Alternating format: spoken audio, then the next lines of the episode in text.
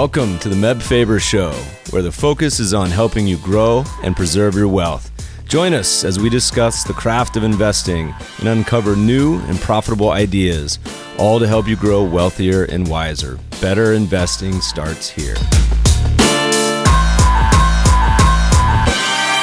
Meb Faber is the co-founder and chief investment officer at Cambria Investment Management. Due to industry regulations, he will not discuss any of Cambria's funds on this podcast. All opinions expressed by podcast participants are solely their own opinions and do not reflect the opinion of Cambria Investment Management or its affiliates. For more information, visit CambriaInvestments.com. Welcome, podcast listeners. We have an awesome show for you today. It is Friday, April the 12th. We got two people. Kevin is the founder and CIO of Crescat Capital and is behind the firm's global macro investment process and systematic equity valuation model. Tavi serves as a global macro analyst and has been on their investment team for over 5 years with a focus on global cross-asset research and has built Crescat's global macro model as well. Welcome to the show, Kevin Smith and Tavi Costa. Thank you, Meb. Thank you, Meb. So, fellas, it's great to have you here today. You had one of the better performing hedge funds of 2018. I would love to hear, for those particularly who aren't familiar, walk us through a little on Crescat, your origin story, and there's two of you, so I'd love to hear you guys sprinkle in. Feel free to add a little personal background, too. Sure. This is Kevin, and my background, I have an undergrad degree in economics from Stanford. I went to business school at the University of Chicago after a stint at a public accounting firm for a few years, and got into the business with Kidder Peabody as a high net worth broker. So my background is really with a high net worth client base that I've maintained over the years, and took a job after Kidder with a local brokerage firm here in Denver where I started an asset management division for them. And that's kind of where my first product started, our large cap long-only strategy, which has got about a 20-year track record now, and a long-short equity hedge fund that I started there as well. And I started Crescat in 2006, and that was to launch a new strategy, our global macro cross-asset strategy that we've had since 2006, and moved a lot of the clients over and from the other strategies, so was able to continue those strategies as well in the track record.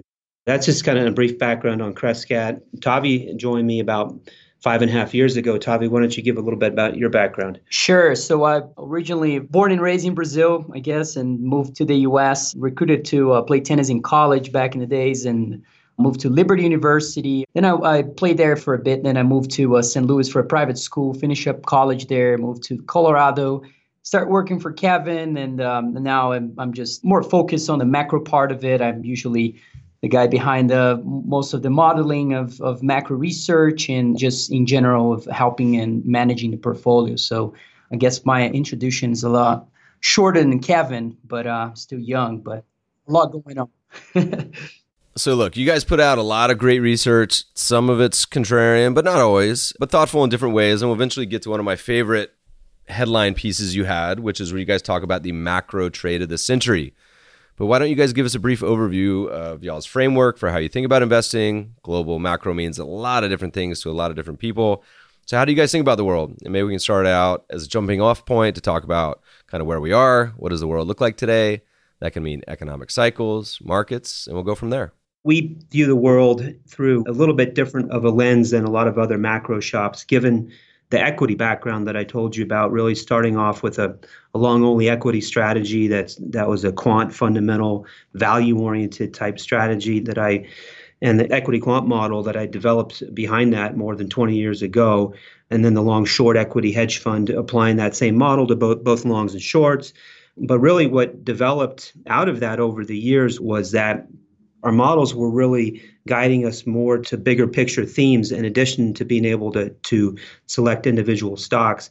Bigger macro themes like in 06, 07, we had the housing bubble theme, and we were short mortgage companies and banks, and we were short Lehman Brothers and Bear Stearns back then just based on our model and this housing bubble theme that we had developed. When we launched the Global Macro Fund, it was really to have that long-short equity portfolio be a part of it, but also to have bigger macro themes and be able to trade across other asset classes, commodities, currencies, interest rates, and so forth. So that's kind of the evolution in how we think. And we really started developing more macro models as well 3 or 4 years ago, more intensely than, above and beyond just the equity quant model that we have. And that's how we view the world. Tavi, you got something to add to that? No, I think that it's mostly it. We do a lot of aggregation of macro fundamental data, creating systematic models, but it's mostly a discretionary shop where we just use the models to help us to guide on coming up with ideas. And I think the three highest conviction themes in how we see the world today, number one is essentially we think that U.S. stocks and global stocks in general, but mostly U.S., are historically overvalued for several factors that we can mention later here. The second one would be that China being a historic, perhaps the largest credit bubble we've seen in history, which is in line with macro trade of the year. And the third one would be long precious metals and more of a why we think precious metals could be the perfect safe haven for the turn in the cycle here that we think it's already kind of started. That's a great lead in. Let's take those suckers one at a time. Let's start with valuations. How do you guys look at it? What are the indicators? Anything looks good? Are you short the world? What's going on? Everything started with, we start looking at valuations and realize that valuations are historically high in several indicators, one of them being, we mentioned 8 of them on previous letters, and price to book and EV to sales and price to sales and EV to EBITDA.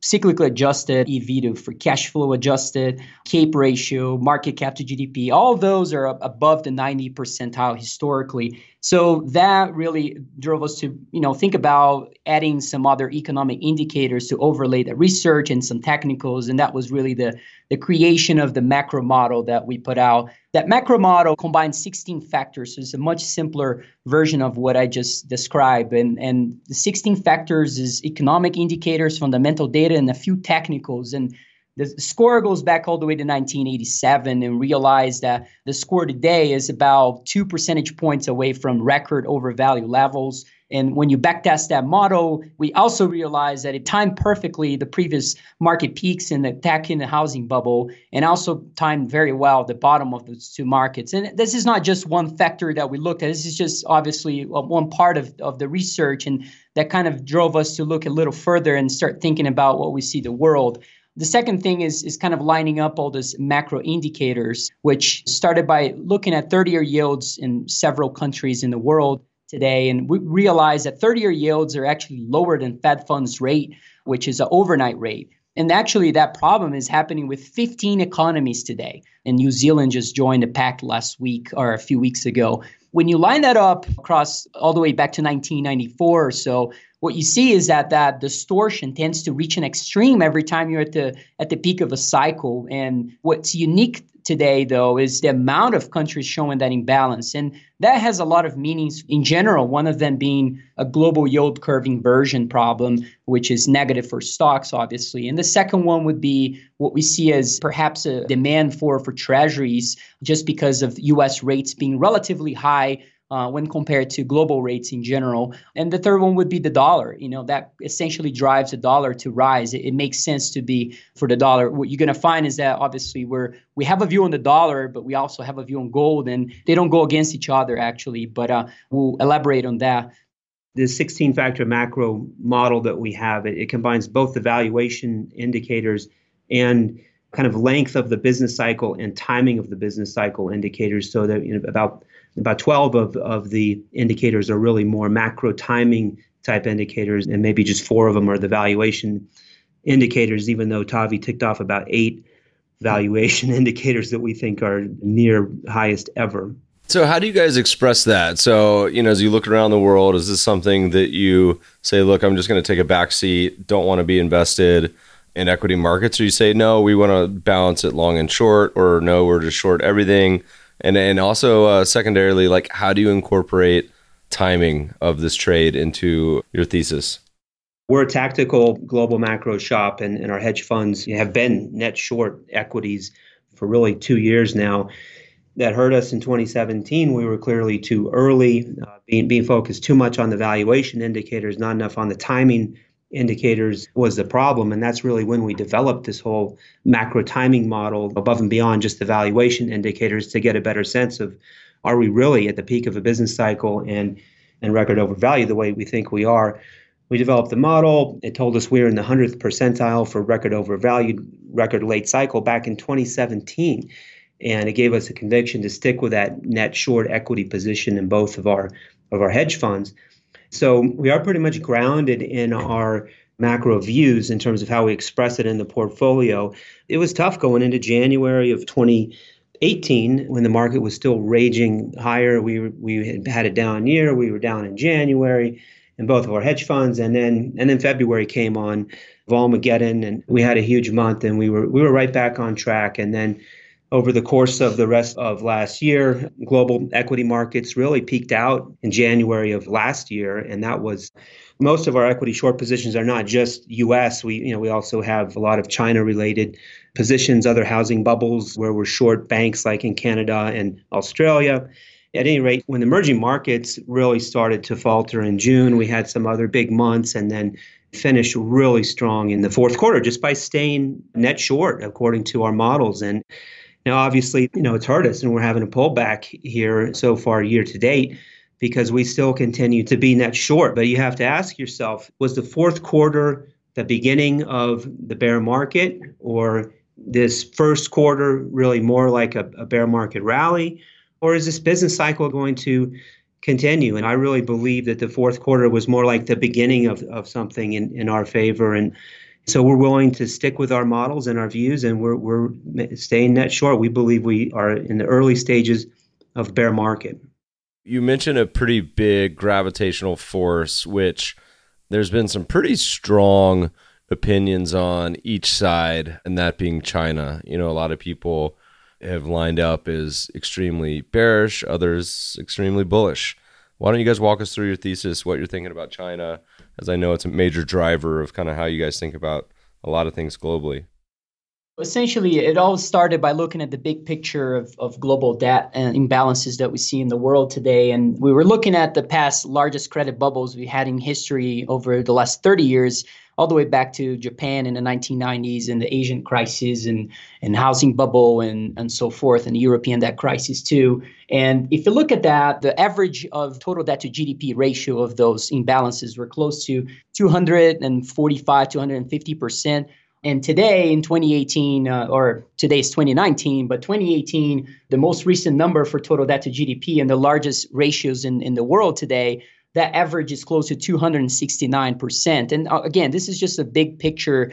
It's not a timing indicator. We realized this. If you look back in 2017, 16, you would still see this massive imbalance. But we wanted to dig in and see what was at the center, perhaps, of some of these imbalances. Not the answer for all, but at the center of it, and perhaps is China. And we found that China, we calculated on-balance sheet assets of Chinese banks relative to GDP. And what we found is that it's much higher than it was in the U.S. housing bubble and the European debt crisis in 2011. It's above the 300% range. And that doesn't include what we see as the off-balance sheet assets, which they admitted to in their financial stability report that they put out every December. And it's somewhere close to another $45 trillion of off-balance sheet assets. So we're looking in a very conservative way by just looking at on-balance sheet and the growth of assets, all the way back to the global financial crisis is close to 400%. That completely dwarfs places like the U.S. and Japan and your Eurozone going back to those times. And you got to think about what's the consequential damage of all this debt buildup throughout all these years of China. And we think that it's the Chinese currency that is likely to suffer and depreciate against the dollar. There is research that we put out that was kind of interesting. There's a lot of factors. I'll give you a few on this, but we looked at the change in current account in multiple countries from the global financial crisis to today versus the change in currency value during the same period. And what you find, first you find Argentina being your outlier. Your current account of Argentina shrank significantly during that period. And at the same time, the currency devalued close to 90%. But then what you find is this quadrant of currency devaluation risk, which we see China, Hong Kong, Saudi Arabia. Again, it's just one factor. But what's interesting is that China is the only country in the world that its current account actually shrank significantly since the global financial crisis. And at the same time, its currency actually appreciated against the dollar. So we think that that's kind of interesting, as it's perhaps an imbalance. And also you see there, Hong Kong is, you know, all those three countries that I just mentioned are all pegged currencies. And obviously Hong Kong is another one that we have a strong opinion against the Hong Kong dollar as well. But that's not the only thing. What we hear most people saying is, well, but the PBOC got their back, and essentially they're just going to stimulate the economy. They're never going to really stumble into a contraction in the economy in China. And maybe that could be true in some way. And one way to look at the Chinese currency as well is just looking at, if you look at the required reserve ratio of major banks in China today, and you line that up with the Chinese currency, they follow each other remarkably close, all the way back to the 2000s. And more recently, there's kind of an alligator mouth of Chinese currency actually appreciating at the same time, and its required deposit reserve ratio, it's actually being reduced twice this year already. So we see that as a kind of an alligator mouth, and perhaps a great setup for us to be short the currency right now. The market expects China to drop its reserve ratio another 3 times throughout the rest of the year as well, something I just ran across this morning. The other part of it, too, is look at the correlation between Chinese stocks and the Chinese currency. It's at the highest level. One way to look at it is looking at the 52-week rolling correlation of the two assets. And what you find is that it's the highest positive correlation in history, all the way back to 1990s. And then it's interesting because we think it's that relationship is really unsustainable because, well, first, it started with both declining in 2018. That was really kind of the reason why the correlation started to get strong. But it's more recently that the spike really caused the correlation to rise. It was because of both going up together. And so we think that, if China in the fourth quarter of 2018, the median stock in China was down close to 40%.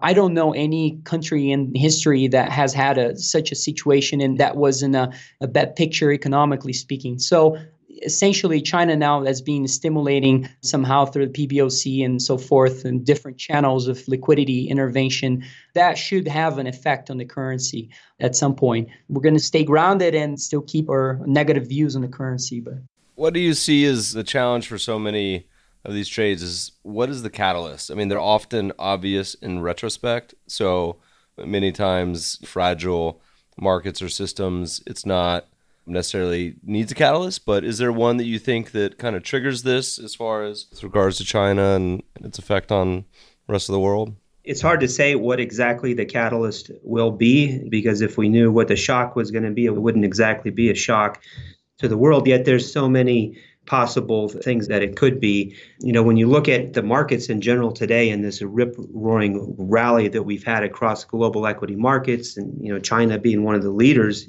here year to date, you know, there's a lot of hope over things like the trade deal and, you know, over the Fed pausing its interest rate hikes. There's a lot of hope over, there's narratives going around that stocks are still cheap. They're reasonable on a PE basis, which is what we go out of our way to dispel here. But there's a lot of hope that's driving things right now. It could be something with the trade deal going awry. It could be something with capital outflows in China, some kind of real estate housing crisis within China. It's really hard to say where the shock is going to come from. You know, something with the, you know, already with the Fed's interest rate hikes of 250 basis points over the last 3 years, we think is already putting tremendous pressure onto China. It's hard to say exactly where it's going to come from, but if I had to bet on something, I would bet it comes from some kind of disappointment with respect to the trade deal.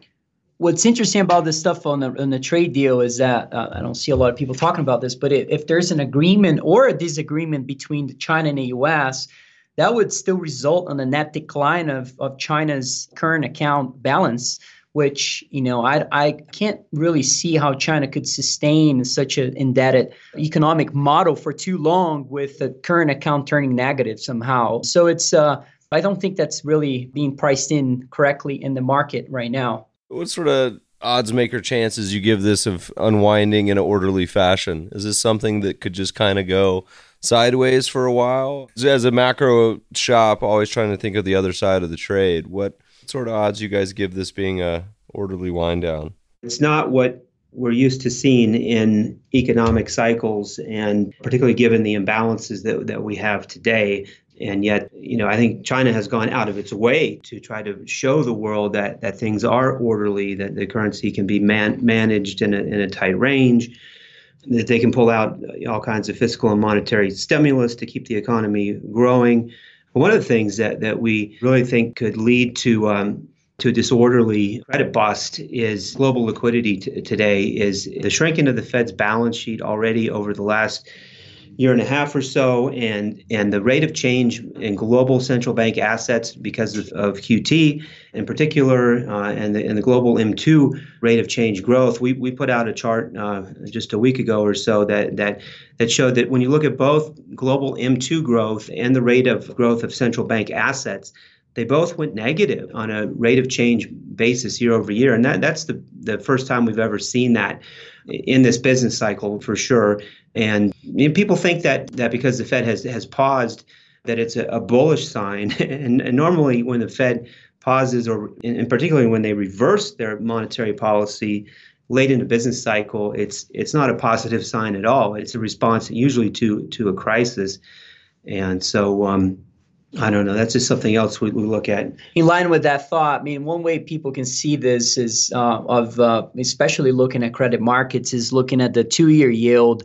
If you look at the U.S. two-year yield and you log that chart, you know, all the way back to, I think goes back to the 70s or so, you can kind of draw this multi-year resistance line. And every time this line kind of touches this multi-year resistance line and the two-year yield begins to fall significantly, We've been in a turn in the business cycle to a recession. That happened in 2008 and the tech bust, and all the way back to that double dip recession in the 80s. And so, you know, it's just we think that it's be wary of when credit markets start to price in that the Fed is going to have to cut rates very late in the cycle. So I think that's in line with Kevin, I guess. The other thing we did looking at credit markets that I thought was interesting is there has been a lot of attention on 3-month versus 10-year yields recently, with that inversion a few weeks ago. But, you know, we looked in a much more comprehensive way. So we built this model that looks at all the 44 possible spreads in the yield curve in the U.S. and looks at all, you know, how percentage of inversions of the yield curve.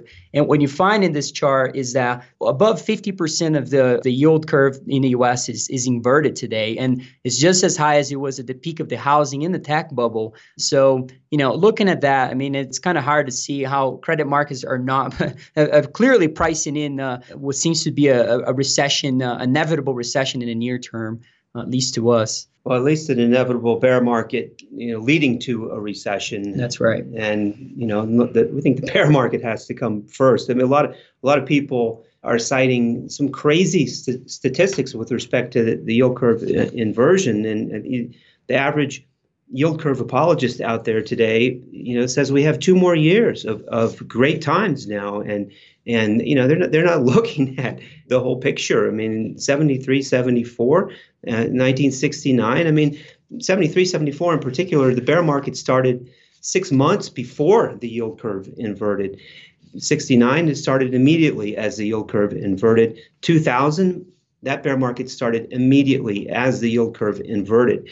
And so this idea of you have 2 years, you know, it may be coming from averaging in 1 or 2 possible false signals. And of course, 2006 is the elephant in the room there, because in 2006, yes, it took 2 years before the recession hit. But guess what started in 2006? That was the peak of the housing bubble, and the yield curve nailed it. If you were short home builders and mortgage stocks and in 2006, you crushed it, because those stocks peaked out in late 2005. And, you know, in banks, shorting banks starting in early 2000, early to mid 2007 was, you know, so waiting for the recession to come to turn bearish is a really bad idea. So as you guys talked about, there's kind of 3 legs to this trade stool, the third being precious metals. And precious metals are something that, man, they've been quiet for a long time, and the media has been pretty quiet, which usually is a good thing. Walk us through why you think that that's an interesting area for investment. We have a lot of reasons to be bullish on precious metals. We think we've been through, depending upon how you count it, either a 5 or a 7-year bear market. particularly for the precious metals mining stocks. And when you look at the macro timing indicators of yield curve inversions, for instance, and go back to the past two cycles, in 2000 when the yield curve first inverted, looking at 3- and 5-year yields versus the Fed funds rate, when they inverted in 2000 and again in 2006, that was when the gold to S&P ratio really started to take off. And if you just look at it in this way, you don't have to be a gold bug. You don't have to try to even value gold stocks. You know, just look at the macro timing signals of when to buy gold versus the S&P. From 2000 to 2002, the gold to S&P ratio went up 200%. And then from 2006 to 2009, it went up 300%. But we have a number of other valuation indicators that we look at too that make gold attractive to us. And how do you make the distinction between the precious metal and the underlying equities? Is it something you treat as two different buckets? You compare them to each other as find one that is more attractive, or you just put on the trade and do both? We look at them each individually as an investment in and of itself. We also, if you think of our portfolio and our global macro hedge fund, you can think of it as three major overriding themes: a short global equity theme that's largely tilted towards U.S. equities, a long precious metals theme, and a short China yuan theme. And you know, that's kind of our macro trade of the year, if you will, is a short global equities versus a long gold in China yuan terms. But each of those three legs really can be viewed on its own, you know, or the whole thing could be viewed in terms of a portfolio. You guys have a lot of other themes. As I was flipping through one of your pieces, and I'll kind of give you a carte blanche to talk about any of these, but you have a number of ideas from security and defense to the genomic revolution to the Aussie debt crisis and Canadian housing bubble. Man, that's a lot. Which of those particularly stand out, do you guys think, is being a big opportunity or something that you think is an interesting area for examination? Well, we think they're all interesting in and of their own right. So a lot of the Canadian housing bubble and Australian debt crisis themes are really housing bubble and high consumer indebtedness to GDP housing type bubbles that are related to China and the Chinese capital outflows that have been pouring into those for so many years, propping up those housing bubbles and forcing the citizens of those countries to have to go into extraordinary debt in and of themselves to chase these housing bubbles. And so it's somewhat related to our China theme, but they're housing bubbles in their own right and pretty interesting themes. On the short side of the portfolio, we are tactically net short, and so looking for short themes, but we're not perma bears by any means. We fully intend to get aggressively net long when our macro model is telling us we're in the depths of a recession and stocks are cheap. Again, we do have themes. That said, we do have themes on the long side too, above and beyond precious metals and precious metals mining stocks. And that would be our cybersecurity theme.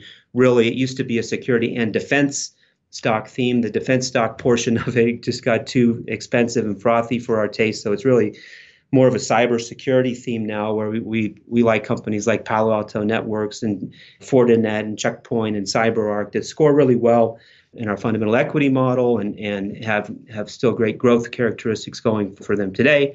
Even in a recession, I think cybersecurity is going to be an important spend area for people and for corporations. Genomic revolution, really, that's a theme that we're excited to be long-term investors in. I think it's the next great macro theme, secular macro theme, given the advancements in gene therapy and gene editing, and that's just a place that we want to be. Tavi, you got anything to add on that? If I would add, would be more on the China-related themes, which is, you know, there's another one that we have, the Asian contagion, which allows us to be short some of the emerging markets, which are linked to China. But Canada, for instance, and Australia are really derivatives of the Chinese theme. And what's interesting about Canada is we put out the stats a few, maybe now 3 months ago, but it's very interesting looking at Canadian non-financial stocks and realize that 82%, I believe, of those Canadian companies were losing money on a free cash flow basis. And at the same time as their unemployment rate is near record lows. And then, you know, you start thinking about, you know, the distortions in the housing market in places like Canada Australia too, but Canada, we had I think the IMF came out with a report they call, I think, the Housing Watch. And they put out a ton of numbers that are kind of interesting. You can model them out and see and kind of create a model with all the metrics that they provide. And a few of them being price to income ratio and price to rent or just credit growth in general. And when you combine all those factors together, you see how Canada is just in another dimension. And China is not even part of that research. For some reason, China and I think Hong Kong are not part of the countries that they cover by the IMF on that research on housing. But that just goes to show how incredibly overvalued is the whole entire housing market in places like Canada and Australia. It's being kind of exacerbated by all the capital outflows from China, perhaps from the elites and so forth, and the higher class economically from China, trying to get their money out and investing in places like real estate in Canada. And so we think that essentially the banks in those places are kind of holding the bag and are the ones that are likely to suffer. And looking at the valuations of those banks, they look a lot like, you know, at the U.S. here, the American banks back in the peak of the housing bubble. Some of those banks, especially in Canada, already kind of peaked in 2018, some at the beginning of the year, others at the end of the year, but they still look very, I guess, historically overvalued. And so we find a lot of opportunity on the short side in those two places especially. How are you guys expressing these trades most of the time? Is it going after indexes, individual names? Is it through futures, through options, derivatives? What's the main way to think about a lot of these thematics? All of the above, really. We have an equity model where we score individual stocks. We score 2,000 of the most liquid global equities that trade on a U.S. exchange. And then we'll go into a foreign market and apply our model to stocks in those markets too. But our model on a daily basis automatically scores these top 2,000 U.S. listed stocks. And so we trade individual stocks, long and short. We will trade ETFs when it makes sense. Our twilight and utilities theme, for instance, is an interesting one to talk about because actually utility stocks are the worst scoring sector in our fundamental equity model today on a valuation basis. They're the most overvalued relative to their own fundamental metrics in history. They have the most debt that they've ever had in history. And on an aggregate basis, the entire sector generates negative free cash flow and has for the last several years. It's really amazing that the world perceives utility stocks to be a defensive sector that people want to chase when it's late in the business cycle. And we found that utility stocks, actually, their low beta is attributable to the fact that they go up less than the market in rising markets. But we found that the beta is about 0.9 or 0.95 in bear markets. And so they get clobbered along with the rest of the market in bear markets. And they're the most overvalued that they've ever been. So that's a trade that we'll express through, actually, because they all score terrible, we'll use an ETF.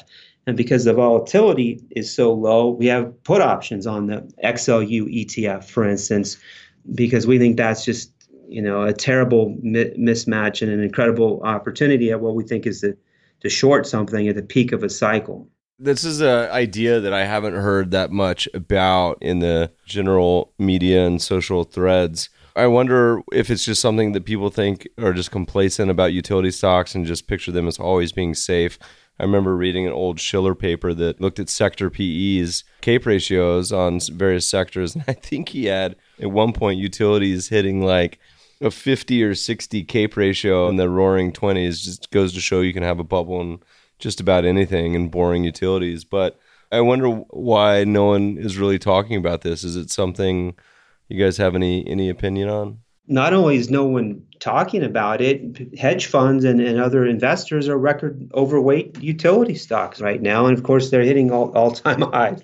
But in the 1929 crash and, you know, through 1929 and to the bottom of the market in 1932, utilities were down 95%. Schiller CAPE ratios were absolutely right. And they were down just as much as the market, 92% or whatever it was during that crash. The utility is even more interesting when you overlay with the macro research and looking at, we put out this research on what we call the battle of safe havens and looking at the relationship between treasuries and U.S. treasuries, a 10-year treasuries versus utilities stocks. And what you found is that, you know, every time they start to diverge from each other, in other words, treasuries begin to rise as utilities begin to fall. It tends to be, you know, that tends to happen at the end of the business cycle. And so one way to look at that, to measure that relationship, is again, look at the 52-week rolling correlation of the two indices. And what you find is that in 2000 and also 2007, kind of mid-2007,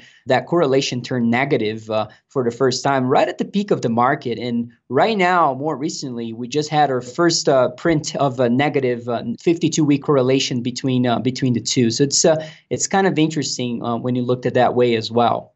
That's fascinating. I definitely need to look some more into that. I think that's a really interesting area. So as people listen to this podcast, whether it's professional investors, individuals across the board, obviously the first answer is they call you guys up, email you, allocate to your fund. But for people who believe in your worldviews or some of these ideas, what do you think are the kind of the main muscle movements or levers that would be a good takeaway from this portfolio? Is it most people should think about perhaps reducing their equity allocation? Should they think about more from the standpoint of hedging and from buying puts? Should it be reducing exposure to China? What do you think are kind of the main takeaways for someone who has a traditional buy and hold global 60-40 sort of allocation?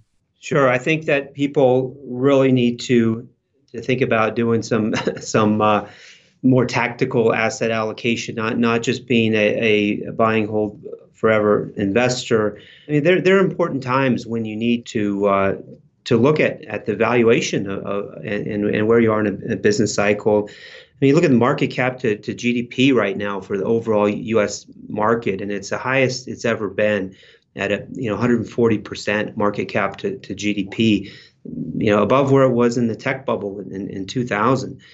And there's been so much focus on buy and hold and long-term investing and equities and ETFs. And it's great. I mean, they have a great place in investors' portfolio. I just think people should think about becoming increasingly defensive today, look at some alternative asset classes, of course, like our funds, but things like gold, which have been left for dead now for the past 5 to 7 years. One thing that we look at is the S&P to silver ratio, for instance, and it's at the highest ratio that it's been since the tech bubble. Silver, of course, is like gold on steroids. When gold gets into a bull market, there's some really cheap commodity asset classes out there. And in this, what we call the everything bubble, that we think has largely been driven by the Fed and global central banks' interest rate and QE policies over since the global financial crisis, it really has not contributed to rampant economic growth. It's contributed to asset bubbles across global equities, across credit, across real estate, around the globe. And if you participated in that, if you've been fortunate enough to be among those who have savings that have been put to work in the markets, you've done great. And it's just time to think about taking some off the table and positioning a little bit for a tactical for a business cycle correction. And I mean, the risks today are enormous. They're just getting back to mean valuation multiples. You're looking at a 40% kind of correction in equities. And when you get into business cycle downturns, market doesn't tend to stop at the mean. Is it going to be as bad as the tech bust or the global financial crisis? I don't know. I don't know what kind of rabbits the central banks are going to pull out of their hat this time around. But if they really do go for the massive QE button early this time around, boy, precious metals sure should have a place in someone's portfolio, I think. In this cycle. Tavi, you got anything to add on that? Yeah, I think it all depends to the kind of the level of sophistication of the investor. But at some point, having cash, precious metals, and perhaps some treasuries, elaborate a little bit on this. But if you have, let's say, one ratio that we really think that is poised to rise much further is gold to S&P 500 ratio. I don't think it's too hard to position yourself in that direction. Another way to do it is, like Kevin said, I think we put a chart on Russell 3000 versus silver. It's near all-time highs and just kind of formed this double top. And it looks really interesting as a technical, fundamental, and macro trade as well. well. Now, and going even further on the treasuries part, we think that one trade that is kind of interesting, unfortunately, is got to be a little bit more sophisticated to do that. It would be getting long U.S. treasuries and short German bonds, as we think that those rates will likely converge or at least narrow the spread.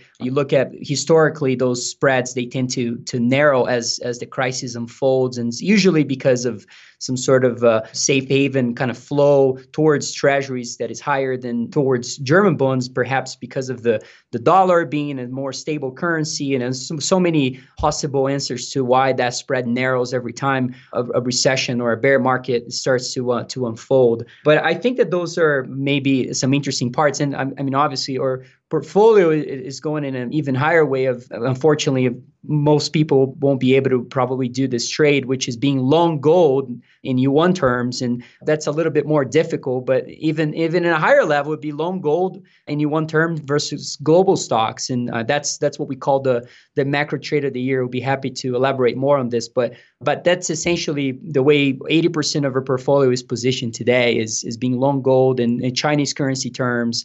So as the Chinese currency devalues versus the dollar, that will increase the value of gold, perhaps in local currency terms. And therefore, as global stocks also sell off, that ratio is likely to rise. And we have several charts kind of going back in history and showing that relationship when the market tumbles in places like China, at least, and all the way back to the 1990s, and quite interesting research. It seems to be a good hedge to market frictions, but maybe we should launch this ETF. That's a good idea. Cambria put out the long gold in one-term short stocks.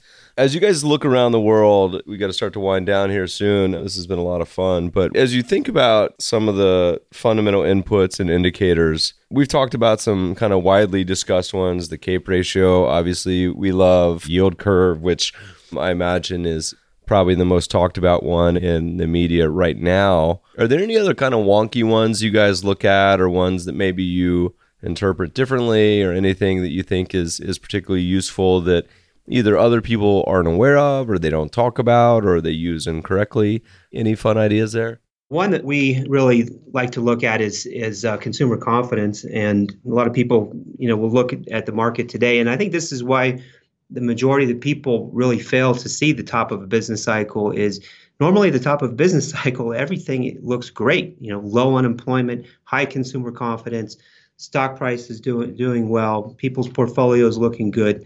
And they say, well, how can a recession be around the corner? But that's the way that it works out almost every time is unemployment reaches a record low, consumer confidence reaches a record high, stocks reach record highs, literally months or a few quarters before the next recession. But consumer confidence is one that right now, if you look at the two components of the consumer confidence index, consumer confidence expectations versus present situation, when you see a big divergence in the downward in the consumer confidence expectations versus the present situation, it's been an uncanny timing signal for the top of a business cycle. And right now we're at a near record divergence of the two, almost as significant as it was in 2000. At the same time as the overall consumer confidence index is near record high, something like in the 96th percentile.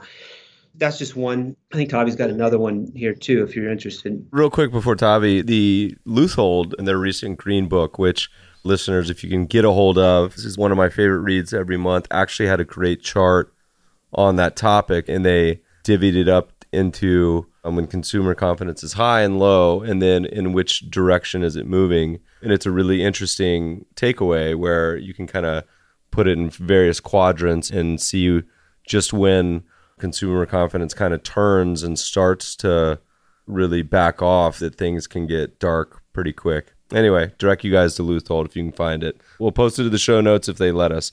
All right, Tavi? Well, the other thing that I think we're looking at, I think there are a lot of other managers and funds have been kind of looking at this as well, but in a different way in terms of twin deficits in the U.S. with the current account and the government budget deficit, if you add both, and the government budget just by looking at the change in public debt, like I guess people like Jeff Gundlach has been kind of doing. But a lot of people have been looking at that chart at twin deficits to GDP, which is close to 8% today, a deficit, and linking it back to treasuries and the dollar. And it's You know, it's all very interesting, but, you know, if you link with stocks, especially the S&P 500, it actually tracks each other really close. And it's just now recently kind of formed this alligator mouth between the two, and which we think it's kind of, you know, telling us the story very well of this bearish thesis on U.S. equities in general. So we like this to look at this twin deficits.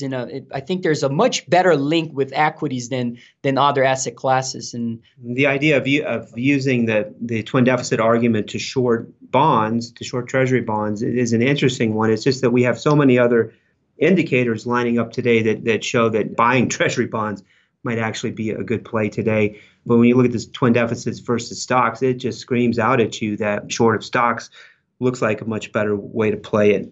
You know, it's funny, I laugh because the U.S., as we look around globally, it's still crazy. You look around in parts of the world where the sovereigns, even on out to 10 years, are below 100 basis points and in many cases negative, which is probably the biggest surprise of my career. I mentioned on this podcast the fact that we see negative yielding sovereigns. I don't think it's something that I ever expected to see in my lifetime, but the fact that the U.S. is now a high yield market, it's like if you look at the high yield bucket, it's a bunch of emerging markets in Brazil and Mexico and United States. So I think the 10-year yield in Greece went below the 10-year treasury yield here in the U.S. Wow, that's crazy times we live in, man. But hey, that's what makes markets fun, you know, and it's never a dull day. You know, it's funny, as I talk about valuations, and I agree with you guys on U.S. stocks, we tend to have different views on foreign equities, but one of the things that any good analyst or PM spends time doing is trying to look for kind of, you know, opposite evidence. And on the valuation side, I say, look, I can't find a valuation indicator that says that U.S. stocks are cheap. We always tell readers, send one in if you find one, and nobody has one. Is there anything in your mind that's actually showing kind of opposite signals to your thesis where you look at it and say, that's an interesting indicator, maybe that's an interesting sign, or maybe it's just showing that it hasn't really turned yet? Is there anything that's sort of in your models or saying, well, this is bad, but it's not awful yet in regards to kind of y'all's thesis, or that you say, this is a concern in my head to the opposite side of our trade that we think about? Anything in that general line of thought? When you dissect S&P 500 balance sheet, income statement, cash flow statements today, some of the things that really stand out beyond the valuation multiples that we already talked about are the fact that we're at record profit margins, we're at record free cash flow margins, and we're at record debt in terms of corporate debt. And so there are some things that still, you know, look okay. And obviously in terms of profit margins have been expanding and free cash flow margins have been expanding. But when you look at it and you look at the tax cut that we had last year, I mean, it's understandable that you would get a big goose in these margins, and doing that so late in the business cycle. Now here we are going into Q1 and the reporting season just started. Now, I realize there might be some positive surprises. There usually are to analyst earnings estimates, but let's just say analyst earnings estimates come in on track this quarter. I mean, it's going to be a negative year-over-year earnings growth. And so we think there's this huge deceleration of growth and momentum that we had after last year, fundamentally creating the largest profit margins that we've ever had, the largest free cash flow margins, the most debt. It's just setting up to be something potentially spectacular when it finally does unwind. I hear you. All right, gentlemen, as we wind down, our question that we've been asking everyone, and you guys both get to answer this, and this can be personal, it could be with the fun, it could be good, it can be bad. What's been your most memorable investment that you can think of? And I'll let you guys pick who goes first. One that I'm most proud of recently really is an idea that came from our equity model back in 2014. I presented it at a value investing conference here in Denver and in Vail, actually. And back in June of 2014. Is this the Value X? It was Value X, yeah. We presented NVIDIA, which was scoring at the top of our model. We owned it, and I think it was close to $20 a share. We held on to it for 3 years. After that, it was the number one performing stock in the S&P 500 for 3 years straight. Yeah, of course, we got out of it too soon, but we had like a 5-bagger, and what's wrong with that? So that's one that I'm most proud of. I'm relatively young, I guess, but I do have one that it was very memorable for me, was which I tend to like macro more, I guess. But I have we started really talking about China back in 2013, I think, 2013, 14.